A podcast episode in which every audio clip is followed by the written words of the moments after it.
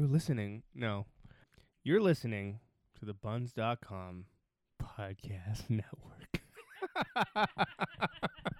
Bunz, bunz, bunz. Hi, everybody. Stephen here. And before we get this episode going, I have a rather exciting announcement.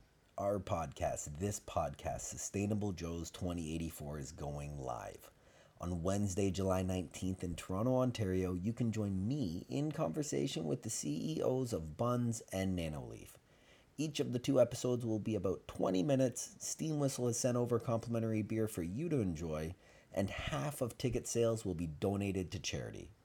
Adding to the dialogue throughout the evening, we will invite you in the audience to join the conversation with questions and to share what you're doing to make the world a better place right now. Space is limited to 40 people, so I strongly suggest you get your tickets as soon as possible. And you can find tickets at sustainablejoes.com and on our social media Facebook, Instagram, and Twitter at Sustainable Joes. Now, let's get to today's episode. Thanks for listening, and I hope you enjoy.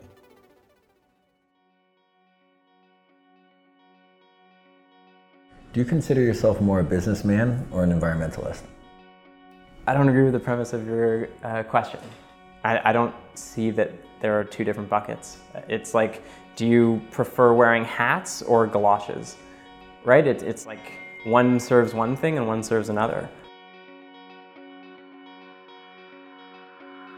From Sustainable Joes, this is 2084, a podcast about designing tomorrow, creating a sustainable future for all, told by the people building it today. Hi, I'm Stephen Such, and on the show today I sit down with David Berliner, the CEO of CoPower, a financial company geared towards investing in a sustainable future and making profit at the same time. If you were to personify your portfolio, would the companies you're invested in echo your value structure? In today's episode, we talk about the standard risk reward model involved in typical investing. And then we take things a step further, asking the questions Does your portfolio line up with the future you want to be invested in? And if it doesn't, what can you do about it?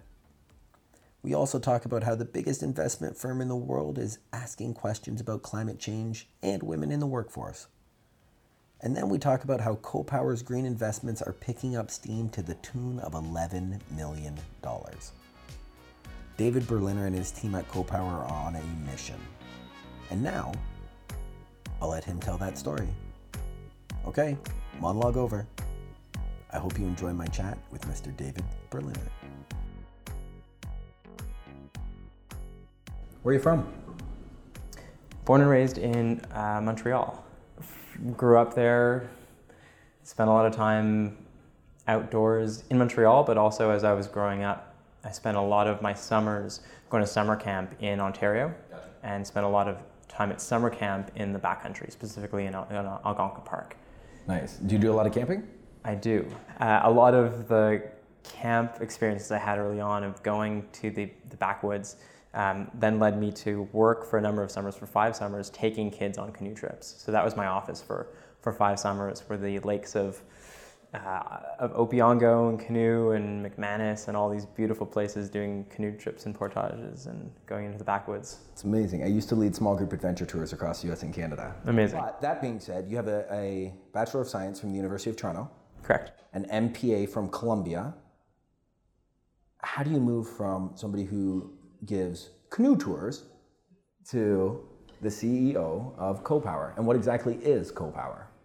Uh, so it's been a, a, actually a, a sort of consistent path of recognizing that I loved being outdoors, I loved uh, the environment and, and nature, and then going into uh, university doing a Bachelor of Science focused on how the human body was interacting with the environment and environmental chemicals and things like that. Um, Really? so it was Bachelor of Science in in uh, health, health and, and environment. So a lot of biochemistry, physics, um, biology, things like that. But it was about the time here in Ontario that they were shutting down the, the coal plants. And one of the reasons they were planning to do that was that the Ontario Doctors Association had come out with a big study that said uh, here's all the sick days and lost productivity and premature deaths, et cetera, that the coal plant is costing us. Uh, and I thought, wow, look at all these doctors coming out and, and making the health and, and, and economic case for a transition to a clean energy economy. So then you go to New York. Well, from there, I, I realized uh, my passion was really for working on that transition uh, and being some of the, the group of people that's helping build this clean energy economy, this low carbon economy. Uh, and I realized I, I wanted a few more tools in my toolkit. So in New York, I went and uh, buffed up on some finance and policy and, and economics, uh, specifically in a program at the Earth Institute that was around the low carbon economy. Oh, so did you work with Dr. Jeffrey Sachs? Uh, he was the person that was there uh, from time to time, and we had to see some, some lectures from him. Yeah, but that's the institute that, that he, uh, he developed. I, I, I, took his Coursera course. Oh, cool. Yeah, uh, on sustainable development. He, like, of all the people I want to interview, it was like Dr. Ariely yes. and, and Dr. Jeffrey Sachs. Cool. He's kind of like the, I, I, I, like to describe him as like my Michael Jordan of sustainability. yeah, there's a, there's a couple superheroes in the field. Um, so I was lucky to work with a few of them after that, uh, coming out of school, working at a clean energy investment fund. Okay. Um, two really great mentors, uh, uh, industry leaders that were there. And um, from there, recognized hey, there's this bunch of things going on in the market. There's a lot of clean energy projects that need financing. Um, and there's this rise of LED lighting and solar and geothermal that technologies are ready to be widely deployed, but that financing is a bottleneck. And at the same time, there's lots of people that are looking to put their money to work in ways that are uh, yielding good returns, but increasingly are looking at what's the green aspect, what's the environment, what's the impact of my investments. Um, and uh, my partner, my business partner, and I um, decided let's build a fintech investment platform that makes it easier for more people wherever you're at, if you're a first time investor, a seasoned investor, an investment advisor, to be participating and making investments into the clean energy space, which I believe is the greatest wealth opportunity of our generation.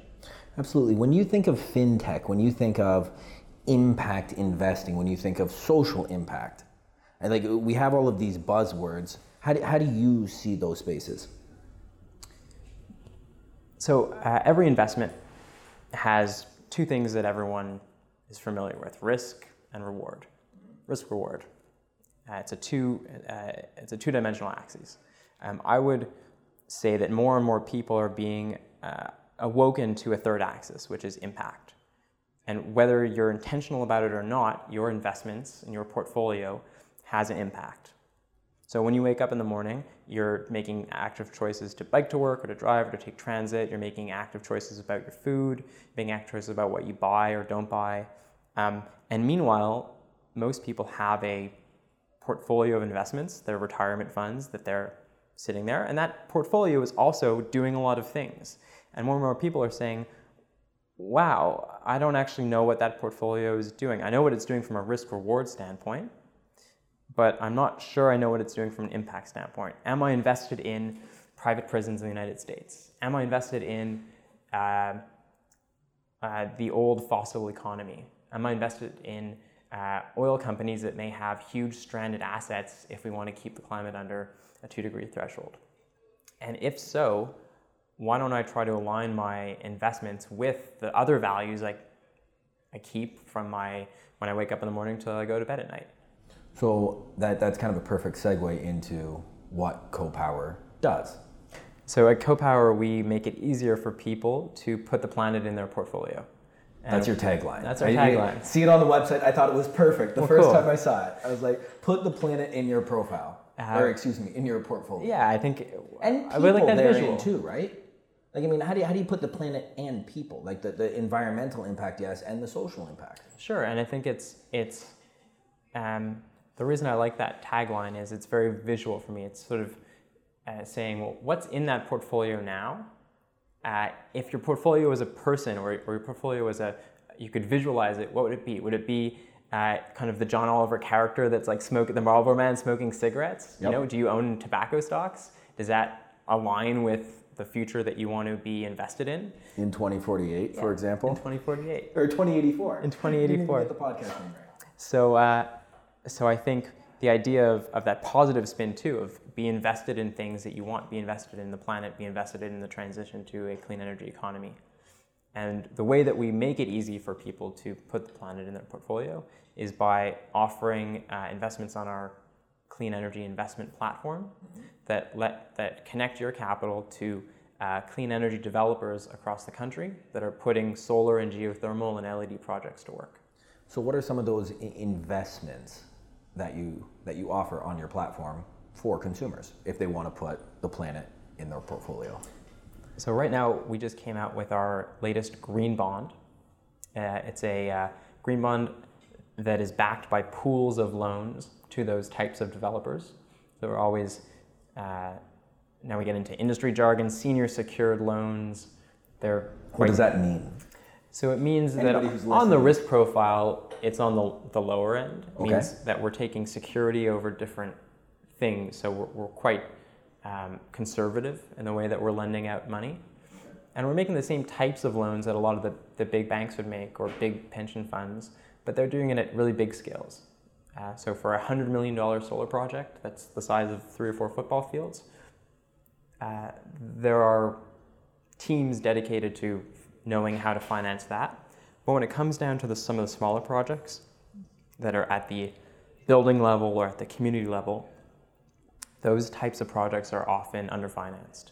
So that's where we come in uh, to help use capital from people like you and me and others that are, are looking for returns and a responsible option. How do you find the projects? I mean, because if they're undercapitalized, if, if they're underfunded, one would assume that they're, they're a little smaller. Yeah, they're, uh, they're typically a little smaller, and they're typically um, sometimes they're newer developers or people with new business models. That's the thing about clean energy and broadly, and, and something that is really interesting to me. That I would, I would break the clean energy bucket into two. There's clean tech, which is all about cool new technologies, new forms of uh, cleaning up contaminants, new forms of monitoring energy use, new forms of Energy storage. energy storage or solar panels that might be ready in five years or seven years or 10 years. And we should be investing in those through our universities and research institutions and, and supporting startups so that they're ready to commercialize in, in seven years. Okay, so that's bucket one. That's bucket one. Bucket two is stuff that's kind of old and boring. Like the solar technology that's being deployed today is 20 years old. There's been marginal improvements which have made uh, the costs of, of building those go down, but the technology itself is, is pretty old, which is a good thing. Um, proven. it's proven. Putting a geothermal system in is pretty proven. You just you take a drill, go down a couple hundred feet, use industry grade piping, and now you have free heating and cooling for your home or building. So that's cool. It's kind of uh, boring because it's 20 years old, But the 30 years mechanics old. work. The mechanics work, and it's about having new business models and new financing models. And that's the thing that, it, for me, was really exciting about the idea of CoPower of bringing some of those new financing models to the table. Hey everybody, a minute of ads coming your way because, well, I get green beer for green chats from Steam Whistle and Bunz hosts this podcast. So first to Steam Whistle Brewing from their 100% renewably powered brewery to their green bottles, which can be reused up to three times more than a standard brown bottle.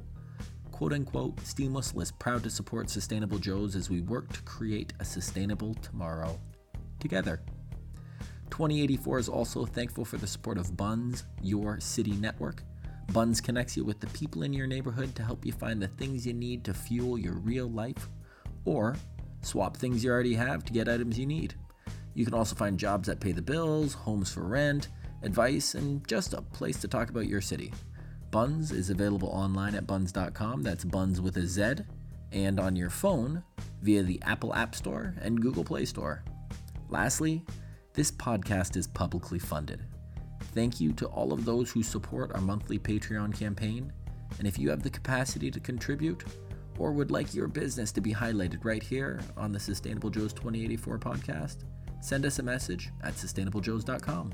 That's Joes with an S Because whether you are Joseph or Joanne, together we are a group of Joes. And together, we're going to change the world. Now back to the show.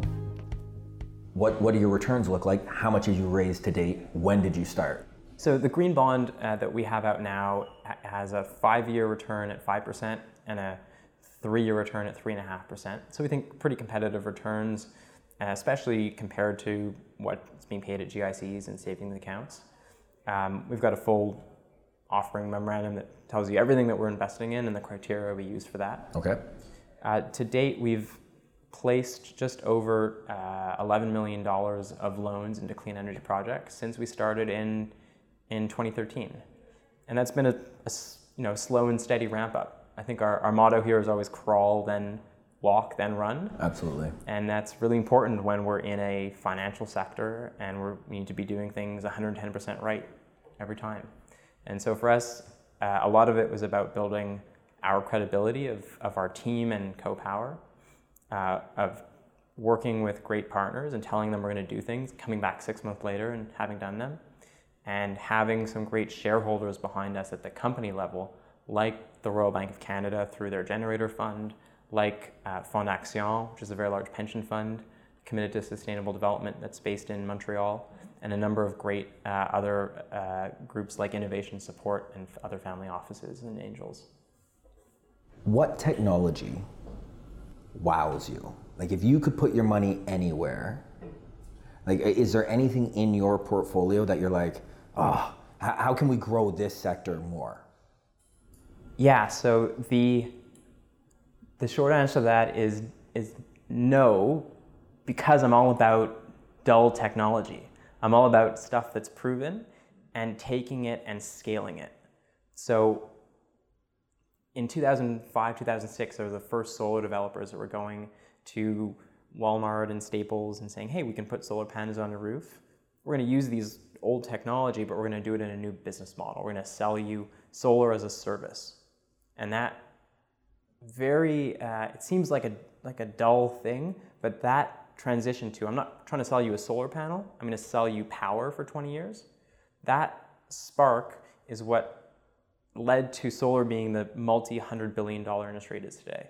So the challenge that we're really interested on is how do we apply that same innovation to lots of other boring things like deploying LEDs in every building across Canada. How do we get another uh, 100,000, 200,000 homes and condo buildings on geothermal across Canada?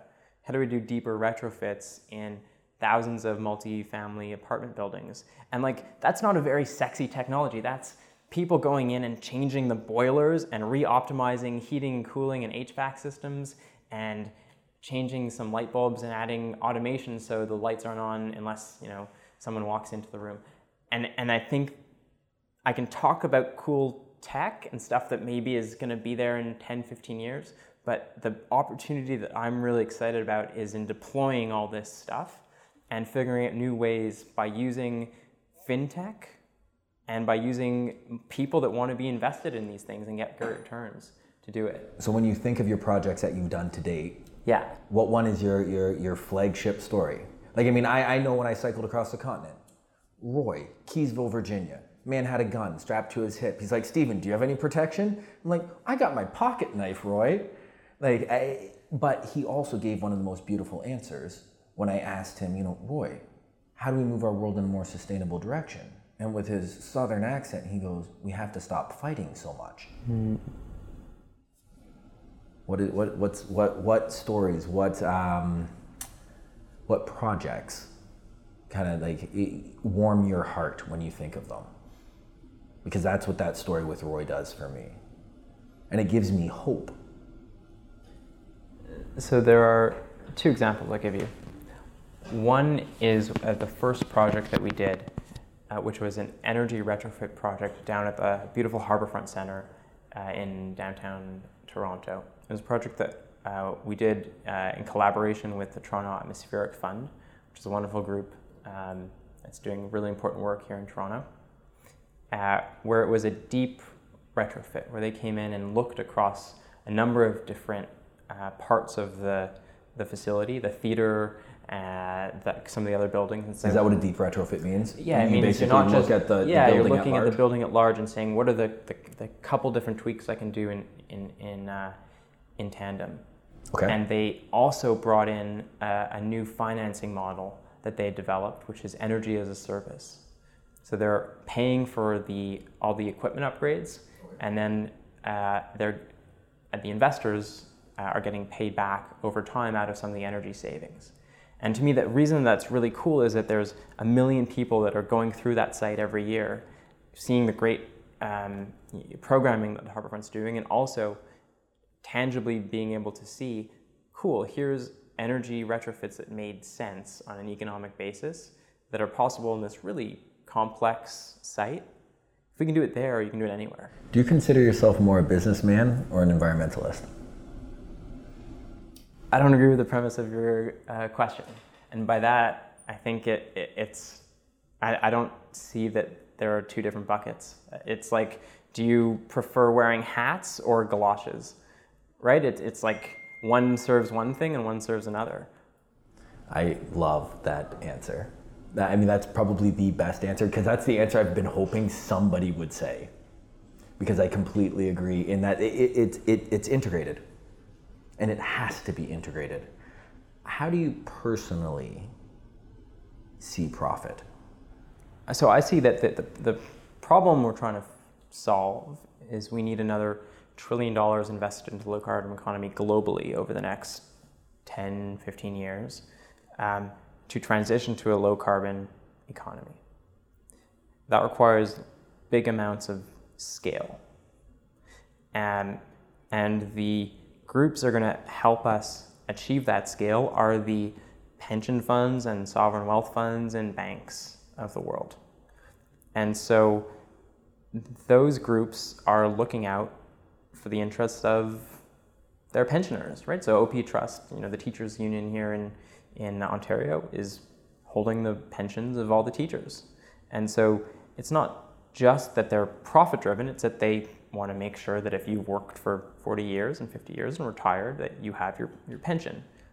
So th- uh, those groups are going to invest in things that make sense, where the risk reward and increasingly impact, because more and more people and teachers and other uh, pensions are, are coming and saying, look, impact's important to us. Uh, I, do, But- do you think that it's just impact? Sorry, I'm gonna I'm gonna stop you there. Like, Sure. Do you think it's just impact, or do you think it's it's primarily profit and the impact's a benefit, or do you, do you think it's they can green their portfolio and their impact investing? I, I think profits what is what helps get scale. So if what we're trying to do is have impact, we need scale. In order to scale, I think we need to have uh, profit. And I don't I don't think it's a dirty word, right? I think it's it's these are if, if you're a teacher listening out there, profit is your pension return, right? If you have some of your money at a bank or credit union, it's your savings account or your, your retirement funds. So um, I, I think that there's a direct profit scale impact. I'll leave you with, you know, so one other way of looking at this, there was a conference here two weeks ago called Globe Capital that brought a lot of interesting business and finance leaders to talk about carbon and, and climate.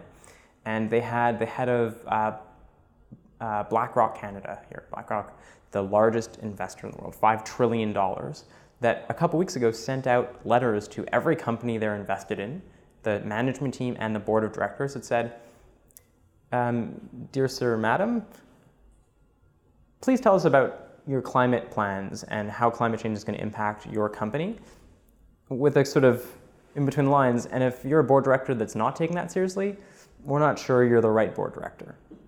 And also, we'd, uh, we'd also like to hear about your strategy to achieve uh, more women in the boardroom.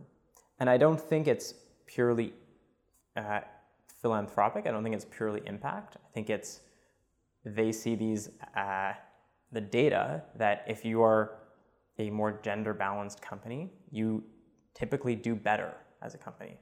If you are a company that's thinking about climate change and your carbon impacts, you're a better prepared and more resilient company in the future. So I don't think that there's a trade off between profit and impact. I think that the thesis that that we have is that they go together. That there's an enormous transition to a low carbon economy that's going on right now, and we need hundreds of entrepreneurs knocking on doors of homes and businesses and uh, condos and saying, hey, we can help you make your buildings more energy efficient, run better, more resilient for a low carbon world. So, for all the listeners out there, what they what can they do to help you? So, I mean, the first thing is I would I would challenge um, listeners to answer the question, "What's in your portfolio?" If your portfolio was a person, what would it look like? And is that a person? Is that is that personification of your portfolio someone you would hang out with? Great, great, great analogy. And so uh, I think it's it's for many people it's a, it's their first time asking that question. They might be working through that with a with a partner or a parent or a child or their advisor. And uh, I th- think it's helpful to know that you're not alone. That those conversations are happening uh, across thousands of dinner tables across the country in thousands of advisor offices across the country. There are responsible investment advisor associations already set up. Uh, the, the big banks like Morgan Stanley and others are putting out huge reports about the billions of dollars being invested in the impact economy already. So this is not small and niche and something that no one should take seriously. Uh, if you don't take this seriously, you're already 10 years behind. That's one.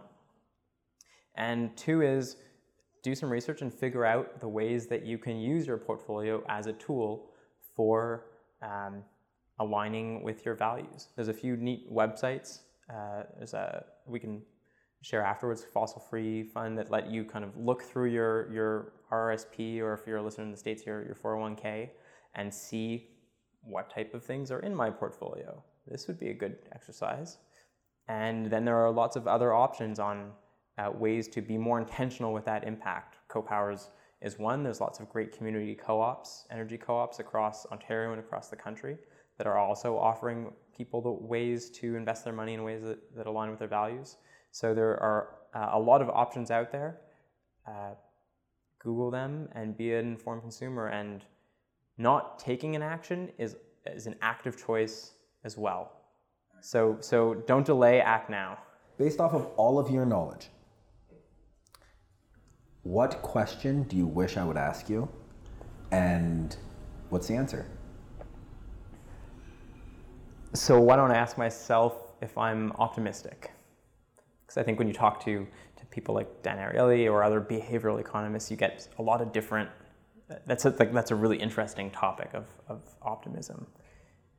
And I think the answer is, is without a pause, is, is yes, uh, because I get to work every day with a great group of people here at CoPower, with a great group of people that are uh, on the ground doing the hard work of doing engineering studies and knocking on doors and uh, on the ground of this clean energy transformation. Get to work with great thought leaders and policy leaders and finance leaders that are um, either themselves or they're getting pushed by their their kids to uh, come around and, and realize that this is the future. Um, so seeing all that that thought and momentum and leadership going on, um, I am very optimistic about our potential for the year. For what we can build. For what we can build in 2084 what the world will look like in 2084. What the world will look like in 2084. I, either, you know, people often ask me that question. It's either it's either going to be really ugly or, or really beautiful. And I don't want to live in one that's really ugly, so I'm going to believe and work on the latter. Exactly, and that's what this podcast is all about. Well, thanks so much for having me. Thank you for having me. I mean, I'm, I'm in your office. You know, when people come to my house, I feel like I can say thanks for having me. But today, I, you have me here in, in this office. It's gorgeous too, by the way. Eh? That was David Berliner, the CEO of CoPower. You can find out more about how you can put the planet in your portfolio at copower.me. Or you can just come join us live next Wednesday, July 19th, because our first ever live audience recording event is at CoPower's headquarters in downtown Toronto, Ontario. I will be in conversation with Sasha, the CEO of Bunz, and Mr. Gimmy Chu, the CEO of Nanoleaf. Steam Whistle has sent over beer for you to enjoy, and half of our ticket sales will be donated to charity. You can find tickets at sustainablejoes.com and on Facebook, Instagram, and Twitter at sustainablejoes. As always, if you know someone or some company that is creating a sustainable tomorrow today, let us know, and maybe we will highlight them right here on the podcast.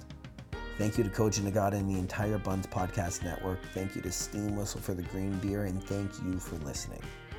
You can subscribe to 2084 on iTunes or wherever you get your podcasts. And please do me a favor leave us a review while you're there. Lastly, thank you to everyone who supports this project. We are publicly funded, and if you have the capacity, please consider a monthly contribution to our Patreon campaign. You can find the link at sustainablejoes.com. Music for this episode was provided by Wolf Saga. You can find them on Facebook by searching Wolf Saga. In closing, I thank you again for listening, and I hope to see you on July 19th for our first ever live event recording. For now, I leave you with a track from Wolf Saga. Thanks, Johnny.